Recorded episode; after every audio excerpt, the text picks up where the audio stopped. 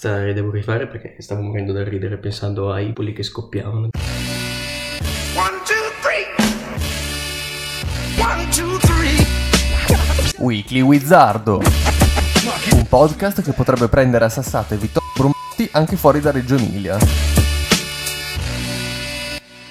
Benvenuti al ventunesimo episodio di Weekly Wizardo e iniziamo subito con una notizia che ha l'appoggio della Santa Sede. Don Paolo Pasolini, non Pierpaolo, eh, mi raccomando fate attenzione bene, ha sostenuto che aziende statali o private facciano ingravidare donne per farle abortire al fine di esportarne il feto vivo per poterlo utilizzare per fare delle sperimentazioni sui vaccini. Beh, manca una polemica sui 5G e un non ce lo dicono! Alla fine è una bella impeppata di cozze negazionista e ultracattolica, l'abbiamo fatta anche questa settimana. Se vuoi l'impepata di cozze in tre settimane te la scriviamo. Invece pare che anche SkyTG24 si sia accorto degli Zoom Ride, ragazzi tra i 15 e i 20 anni che vengono pagati decine di euro per entrare nelle stanze Zoom in cui si sta facendo lezione e creare scompiglio gridando bestemmie o mettendo musica. Che più o meno è il corrispettivo in didattica a distanza di quando chiamavi un tuo amico di un'altra scuola a fare casino nel tuo liceo. Ma ora, dopo la guerra di Pordenone, abbiamo forse la notizia più importante della settimana. A fuoco un capannone a Nonantola, morti una cinquantina di polli. Pare che dopo la strage di Poli di Pordenone della settimana scorsa, in cui un carro armato aveva sparato un proiettile in un capannone pieno di pennuti, ce ne sia stato un altro, a pochi giorni di distanza, che ha preso fuoco. Non si sa ancora il motivo, ma forse questa guerra contro il pollame ci sta sfuggendo di mano. È quasi peggio di quel periodo in cui andava di moda la viaria. Quelli sì che erano bei tempi, altro che con il Covid. Ma ora, dopo una miriade di cazzate, possiamo dare finalmente la notizia dell'avvenuto ritrovamento di Grisù, il gatto che era scappato dai proprietari ed era stato cacciato da un treno. Intanto vi diciamo che questo articolo è stato annunciato dalla stampa, quotidiano di caratura nazionale. Dicevamo, pare che domenica scorsa Grisù, un gatto spelacchiato che bazzicava da solo sul treno partito da Lecce, sia stato smarrito dai suoi padroni,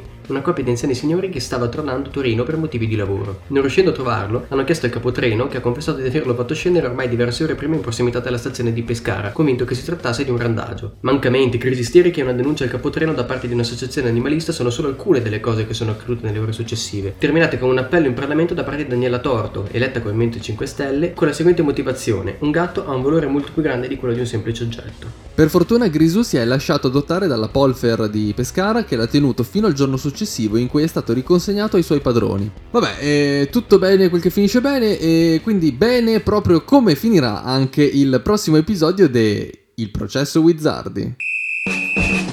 Ciao amici, qualche tempo fa avevamo parlato dell'incredibile finale di Coppa Libertadores. Palmeiras, Santos, al Maracanã ci ha regalato scene incredibili. Noi del processo Wizardi siamo per la parità di genere, quindi oggi non possiamo non spendere due parole anche sulla Coppa Libertadores femminina, la massima competizione calcistica sudamericana di calcio femminile. Rispetto alla versione maschile, che di solito inizia a marzo e finisce a novembre, sono molte le differenze. La Coppa Libertadores femminina, che si è conclusa la scorsa domenica 21 marzo, è stata l'edizione 2020, posticipata quest'anno causa pandemia. Vi hanno preso parte 16 squadre divise in 4 gruppi da 4, il migliore due di ogni girone hanno ottenuto il pass per i quarti di finale e da lì è andato il via alle danze dell'eliminazione diretta. La competizione è durata poco più di due settimane dato che è iniziata venerdì 5 marzo. Tutte e 32 le partite si sono giocate in terra argentina, Buenos Aires, in due stadi principali, il José Amalfitani, casa del Vélez Sarsfield, e il nuovo Francisco Urbano, campo del Deportivo Moron. La competizione ha una storia breve. La prima edizione risale al 2009 e quella appena disputata è solo la dodicesima. Prima di quest'anno le squadre brasiliane si erano assicurate ben 8 vittorie su 11, segno di un'egemonia importante sul continente. Egemonia che anche quest'anno non è stata da meno. I due team brasiliani impegnati sono arrivati entrambi in semifinale. Il Corinthians, campione del 2019, si è però arreso ai rigori contro le colombiane dell'America de Cali. Le ragazze del Ferroviaria, altro club brasiliano invece, ce l'hanno fatta, sempre ai rigori, a conquistare la finale battendo l'Università de Cile. Ultimo atto quindi che ha visto uno scontro Brasile vs Colombia. Al termine di una partita emozionante e combattuta, sono state ancora una volta le brasiliane del Ferroviaria a portare a casa la coppa, la seconda per loro dopo quella del 2015 e la nona su 12 per le squadre brasiliane. Le emozioni non sono comunque mancate. Beh, se siete amanti del Sud America, vediamo appuntamento al 30 settembre 2021 per la prossima edizione del torneo che si terrà in Cile. Le partite di questa edizione sono state trasmesse live sia su Facebook che su YouTube. E vabbè, lo so che state tutti sperando che sia così anche per la prossima.